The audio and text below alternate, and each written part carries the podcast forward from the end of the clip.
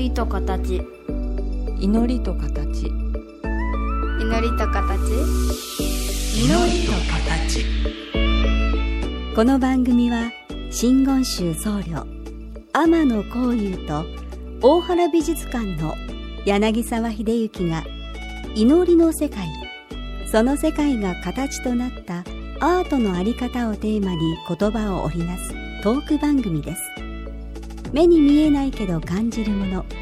それが祈りの世界。その世界が形に転じたアートの世界。全く別分野で活動する2人の少し不思議で面白深い問答にお付き合いくださいませ。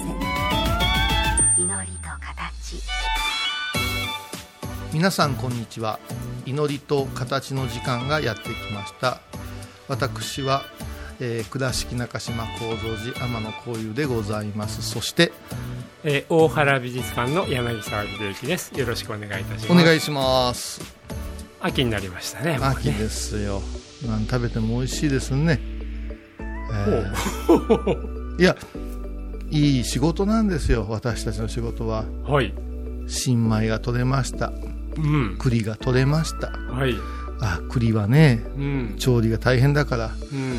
茹でてきましたよみたいなね。うん。まあ、昔はもっとすごかったでしょうけど、ん。それでもね、あのーいろいろな珍味がね、うん。季節ごとに寄せてもらえるというのは幸せなことですね。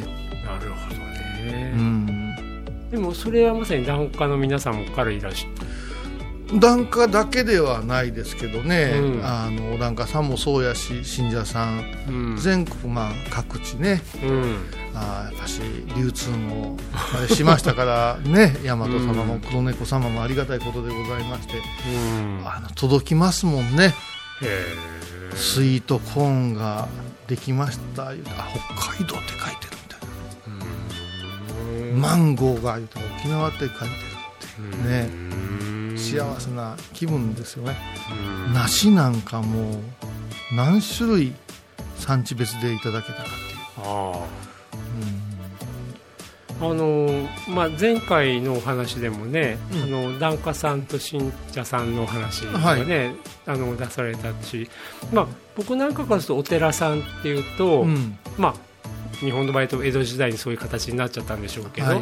まあ、お墓があって、はい。家がずっと付き合ってらっしゃってでももう本当に私自身も実家から遠く離れたところでね長年暮らしてるし、まあ、やがてこの地に自分のお墓作んなきゃなんだろうなってああなるほど、ね、世の中すごい変わってきてるから、はい、まあ、どうしてもお寺さんっていうとお墓との関係うん。ってなっちゃうけど、こういうさんの場合はやはり個人のパーソナリティにあの見せられる方も含めて信者さんが全国各地にいるわけですよね。そうですね。うん、でそれをまあ今はそれほどそんな欲はないけども、うん。若い時は、まあ、この曲でやってるハイボーズも含めて、うん天野幸雄という坊さんについてきてくれる人がどのくらい可能性としてあるのかねという、うん。でいろいろ数々の諸先輩方々それを試みてきたけれども、うん。メディアに出るのもいろんなスポンサーや条件があるし、うん。宗教というものに深入りができないということもあるから、うん。でもコミュニティ FM ができたこともあったり本が出せたり、また私の場合は作品を発表できるから、うん。そこから広がっていったらどうなっていくだろうとうんいう実験でもあった30年なんですけど、うん。檀家さんは全然関係ないですから。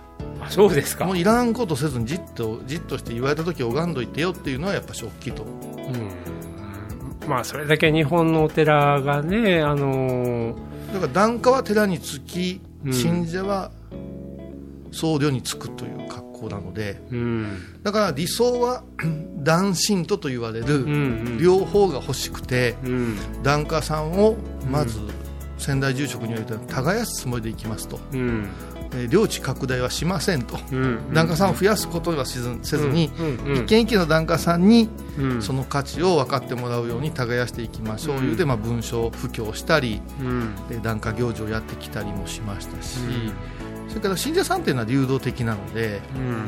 私のことがええ言うて来てくれてる人はまた他にもええ人ができたら行くだろうしうん。うんファン的なものも多くて、うん。うん。えでもあの今根性でうん。こういうさんと出会って、うん。ああこういうさんありがたいわと思って、うん。じゃあ私のお墓をどこかこの近くでとかそういう方っていないんですか？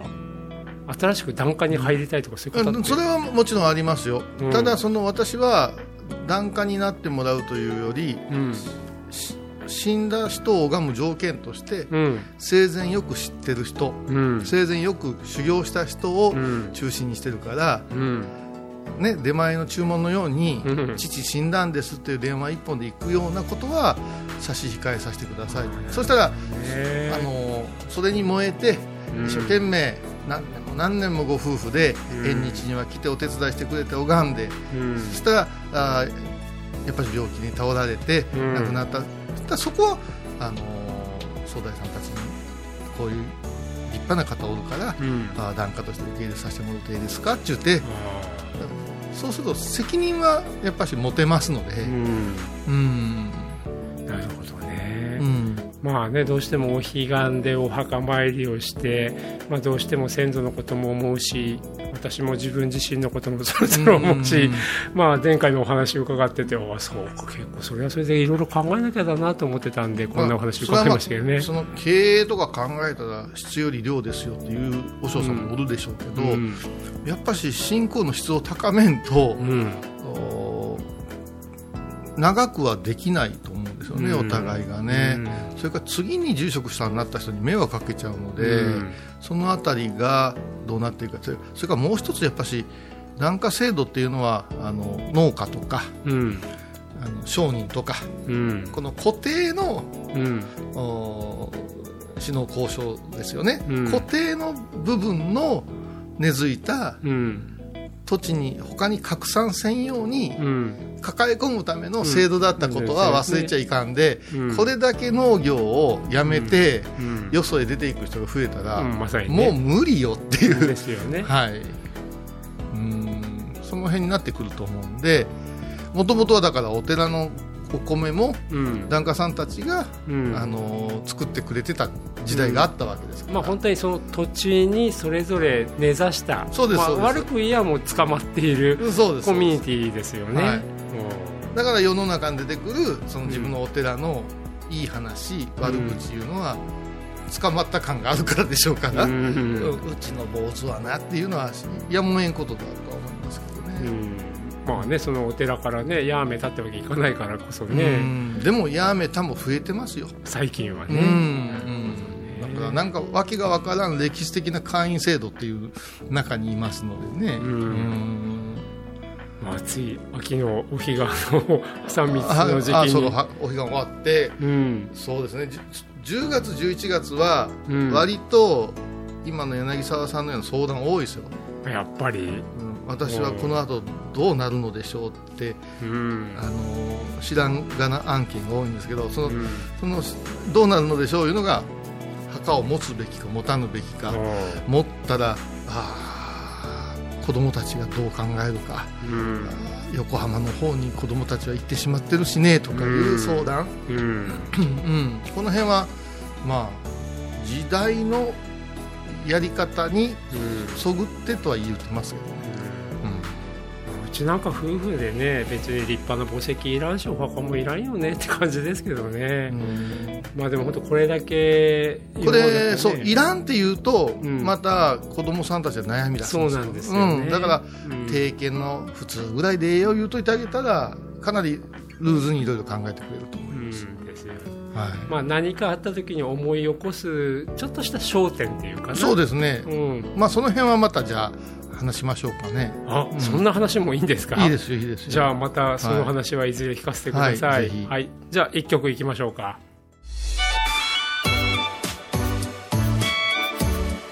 祈りと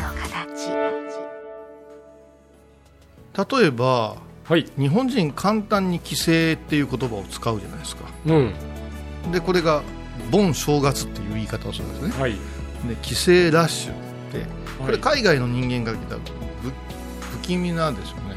うん。帰り帰り見る。うん。そして車が渋滞する帰省ラッシュ、でこれ帰省っていうのは何かというと反省の生と書くわけだから、うん。あれって自分のふるさとの墓前にうん。立ってうん。半年を振り返るっていうそういう意味ですよね。うん。みんな勝手な時には無宗教やの無神論者など言うてる割に盆休みじゃあ取んなよって言いたいですよ。だって関係ないでしょ。うん。だから彼岸うん。彼岸って対義語が志願なんですけど。うん。あの世とこの世って言うんですけど、うんまあ確かに極楽があちらの世界にあるよと特殊派もあるんで、うん。えー一概には言えんけど、うん。例えば弘法大師空海という人はこのに根性で仏となるということを掲げて、うん。即身成仏という話をはい。ズバッと申されたっていうことは、うん。ここが密言仏国というお浄土なんですね。うん。だから彼岸じゃなくてこっちの騎士の中で彼岸のことが、うん。彼岸のことを浄土と解釈したならば、うんうん。今ここを浄土としてみなしましょうと言って、うんその浄土を感じるための修行期間がうん。お彼岸で、うん。それも、えー春とああひあ昼と夜の時間が公平で、うん。暑くもなく寒くもない時にうん六波羅蜜という修行にのっとってやっていくんだぞっていう分ではい。その途中の半整備が中日っていうね、うん。お芝居にもお相撲にもありますけど、うん。あれ絶対偶数ではないです。奇数。うん。7日か10、えー5日でやるわけですよ。うん。そう考えていくと日本って秋分の日や春分の日で定めてるってことはうん。ズバリ申し上げて国全体が日本は仏国同士ですよと言ってるようなもんなんですよね、うん。その割にそこには触れずにうん。行楽なの何なのと言うからうん。この辺をご家族でよう話し合ってうん。まあお墓参りはこの時期はしとこうねとかうん。うん。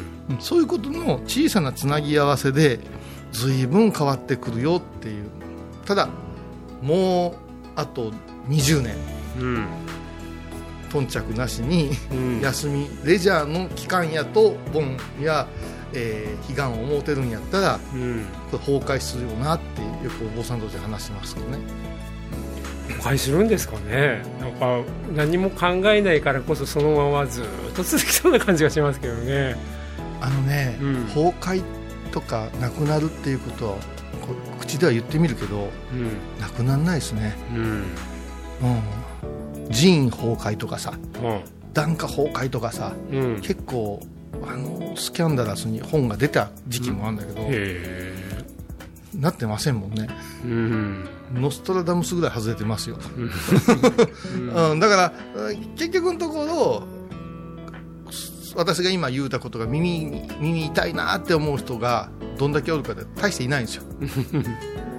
そうは言うてもなと、ううん。ん盆に遊びに行くこともあるし里帰りすることもあるよなっていうこの曖昧な気風がうん。国をも まあね。持たしてる。ですよね。うんうん。だからあの季節感とかすごい大事かなっていう気がしますけどね、うん。いやあのまあヨーロッパの方で、うん。まあ、文化人類学とか民族学とかでいくと、うん。まさに収穫の季節と、はい。まあ、種まきの季節とあとやっぱ冬の間ずっと生命力が弱まって力を貯めていって、それがポッと出てくる季節ともう暑い境で逆に言うとこれから静かになっていくとか、うんうん。まさにその自然の流れとその実りの中で、まあ、春と秋っていうのが、うん。まあ、隠されている、まあ、日本だとそれがお彼岸になったりとか、中日になってるけどなんだろうな。あんまり日本人は、まあ、四季があるっていうこともあるし、まあ、地域によっていろいろな差があるからだけどなんかあんまりうっすらとベースはそこなんだろうけども、あんまり日々の生活をギュッて縛ってる感じはないですよねそれはだって美術館なんか全然縛ってないじゃないですか。全然、うん、な南国風な 美術館はね、ゴーギャーみたいなのがあった後急にふ冬空のさうん。寒々しいところでさ、うん。落ち葉拾ってるような絵があったりさ、ねうん、そうか思ったらもうこの世の果てかねっていうぐらい戦ってる絵があったりさ。う、ん。うん、でもあれについていけるんだと思うんですよ。うん日本人の感性って。まあまあまああれはまたあうん。ああれっていうか美術館の中にねさまざまな季節があったり、まあ、いろんなものがあるっていうのはまたちょっと違った違い方形なところもありますけどね。そうかな。でも、うん。前回話した、うん。その5つの段階のことから言うたら、うん。その3という学芸員レベルのうん。人が感じる方と、うん。全くその感性がない場合があるじゃない。うんなんとなく入ってしもうたわって。は美術館に。あうん。連れて入られたわいう、うん。うん。銅像を見てうわーすごいなあ言うて。あでももしかしたらねうん。これはこれっていう感じは強いのかもしれないですよね。ああだから自分の持ってるルールを無理やり何かに対して適用するんじゃなくて、はいはいあ美術館っていうのはこういう場所なんだとかああそう。だからたまたま連れてこられちゃった人が、うん。うん、逆に言うと美術館になるものは各あらねばならないという人が少ないからね。あ。うあ、ん。なんかかものすごく寛容なんかなと思ってしまうんですけどね。まあ、美術館なんてヨーロッパから持ち込まれてまだ100年と経ってない仕組みですからね。うん。いやだからこそだと思うよ。100年しか経ってないけどもに日本人風にはなってると思いますよ。え西洋の影響を受けてるとはいえど。うん、でもそれはミュージアムというよりも日本のミュージアムがうん。時間を限ったものすごい集客型の一種エンターテインメントとして機能するっていうのは日本的だと思いますけどね。だから小遊さんなんかは大原美術館のイメージで美術館って思ってくださってると思うけども、多くの日本の方にとっての美術館っていうのは、はい。めったに見られないものをたまに時間を区切って、うん。ものすごい人と一緒に見に行く場所って思ってる人の方が多いんだと思うんですよ。だからエンターテインメントですよね。コンサート行ったりとか映画見に行ったりとかその感覚の方が強いまあフラッと行くあれではないんで同じものがいつも待っていて、うん。その日の出会い方によって同じものが自分にとって全然違った感じになるっていう感覚は、うん。なかなか他の地域ではないと思いますよあね。倉敷特権みたいなとか思いますよ。そっかそうだな、だって今いますもんね知り合いにもう東博の企画展は全部行くみたいな言い方をする人が。うん、いや選んでもええんちゃうかなとか、うん。日本武道館に来るアーティスト全部見るんですよな、あ。うん感覚としたあらあ。あそうか。私はもう決まった楽曲を順番通りに歌うてくるアーティスト好きやわ、でももしかしたらそういう感覚がはい。お彼岸となったらみんなで動けとかね、お彼岸となったらまあともかく仏様に手だけ合わせてこうかなっていうところもちょっとつながるのかなって気はしますよね。そうですね。ムーブメントとして、ううん。ん、分からん。誰かすげえなんか人気のあるお坊さんが急にお盆のことを分かりやすく説明した途端にうん。ボンブームが来るかも分からない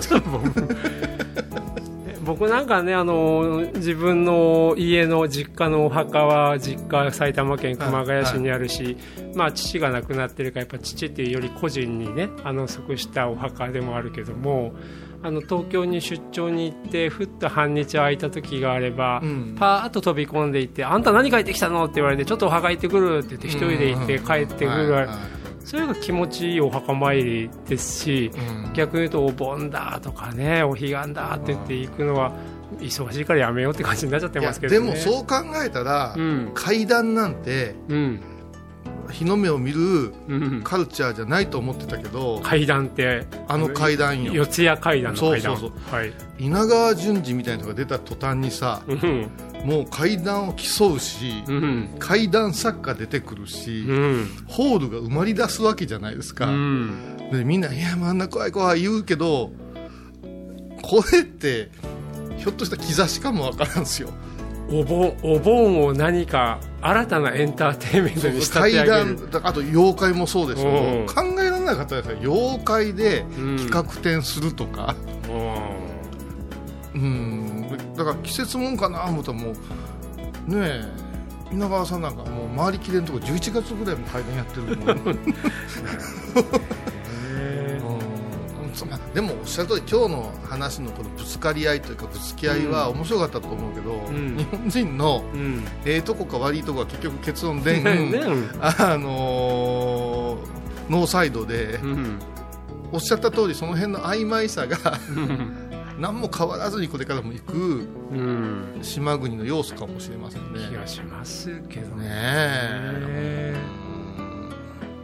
でもそう思ったらこれだけ日本さっきねおっしゃったまさに仏国土って言われてみたら、こんだけ日本中の人を動かす契機が、うん。まあ、お彼岸っていうかお盆とかね 正月の帰省だとかっていうのは確かにすごいです。それで相変わらず、ね、あのお盆にレジャー行く人もおるけども、うん、お盆には泳いじゃいけんぞとかああいう声もうん。全くゼロではなく、うん。どこかでまことしやかにささやかれてるっていうのも、こうん。の民族学的にも面白いだからそれがお盆っていうものの宗教的な、まあ、汚れとかそういうことから泳ぐんじゃなくて、うん、違う違う。もうそろそろあのクラゲ出るから泳いじゃいけんとかそういうことなんでしょいやももっと言えば稲川系から入ってきてるような話も多いと思う。そうなの？やっぱしその好きだもん。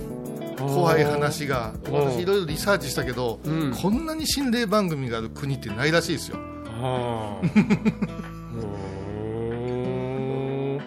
いや僕なんかお盆過ぎたら泳いじゃいけないっていうのってなんか僕は海のない県で育ったけど、まあ、大学に行って海のあるところから来た子たちがみんなそれ言っててだから早く帰って地元で泳ぐんだとか言ってた時って最初何のことだか分かんなかったんですよね。だ。からそれも地域によるけど、うん。やっぱしそれにはある程度うん足引っ張られるとか。あ あの魂抜かれるとか、うん。この仏教の教えには全く出てこないんですけど。仏教そうですよね。出てこないんですけど、その中にそれが意外とうん。もう一つ国があってクローズアップするのがうん。台湾らしいんですよね、うん。台湾よう似た話がいっぱい出てくるんですけど、うん。まあうん。それはいろんな国が統治してたから、うん。伝承が伝わってるっていうあるんだけど、うん。そういう見方してするとうんなんか曖昧でうん。はっきりせんところのビジネスも成り立ってる、うん。そうかそうですよね。妖怪とかねそういう話って本来仏教とは違うんですもんね、なんか僕なんかつい一緒くたに宗教的なるものみたいな感じでスピリチュアルなものっていうとなんか一つになってるような感じなたんだけど。だ全くないとも言えないうんところもね不思議話が寄ってくるのもお寺なんで、うんうん、なんやったんやなあの不思議な話はみたいなのは結構あるのでね、うん。生まれも亡くなりも今病院や施設が中心ですけど、はい。虫の知らせというかね。う、ん。うん、夏場あ冬場より夏お盆の頃にうん。あれってなんだっけ？みたいなうん。話は、うん。この錯覚だったのか幻聴だったのかうん。でも最近恐ろしいじゃない 何が？着信履歴とか残るじゃない。はいはい。確かに電話あったよねっていうようなことがうん。あってうん。で尋ねたらいや電話してませんとかうん。あそういう行き違いがあったりとかうん。なんと不思議なねうん。あのお手紙が来たりとか、もううん、何なんだろうねっていう俗ではなしにうーんいうのはやっぱし、あまさになんか日々すごい生活している中で、うん、なんだろうこれっていうのがすっとお寺さんに持ち込まれていく感じですか？だからちょっと様子がうん。あ喜怒哀楽が激しくなってるなと見る思われる方もうん。簡単に見ればそういうアンテナ立ってるからちょっと理不尽な物言いになったのかもねっていう部分で許せたり、うん。うん、なんかこう誤差がうん。あの目に見えない摩訶不思議のうん。ということで誤差を埋めることは他のお仕事より多いと思う、なるほど。はい、僕は今の言葉遣いですごくよく分かったんですよね。誤差でね摩訶不思議を埋めるってところがね。うんもうさせてもらうしかないですけどね、もうあねまあねやっぱ夏は夏秋は秋でねそれぞれやっぱお伺いしてるといろんなお話があるわけですね。ねまたざわつきますからね。うん。死も走りますからもうちょっとしたらね。はい。あっという間ですね、はい。じゃあまたよろしくお願いいたします。はいお願いいたします。今回のお話いかがでしたか？祈りと形は毎月第1第3木曜日のこの時間にお送りします。次回もお楽しみに。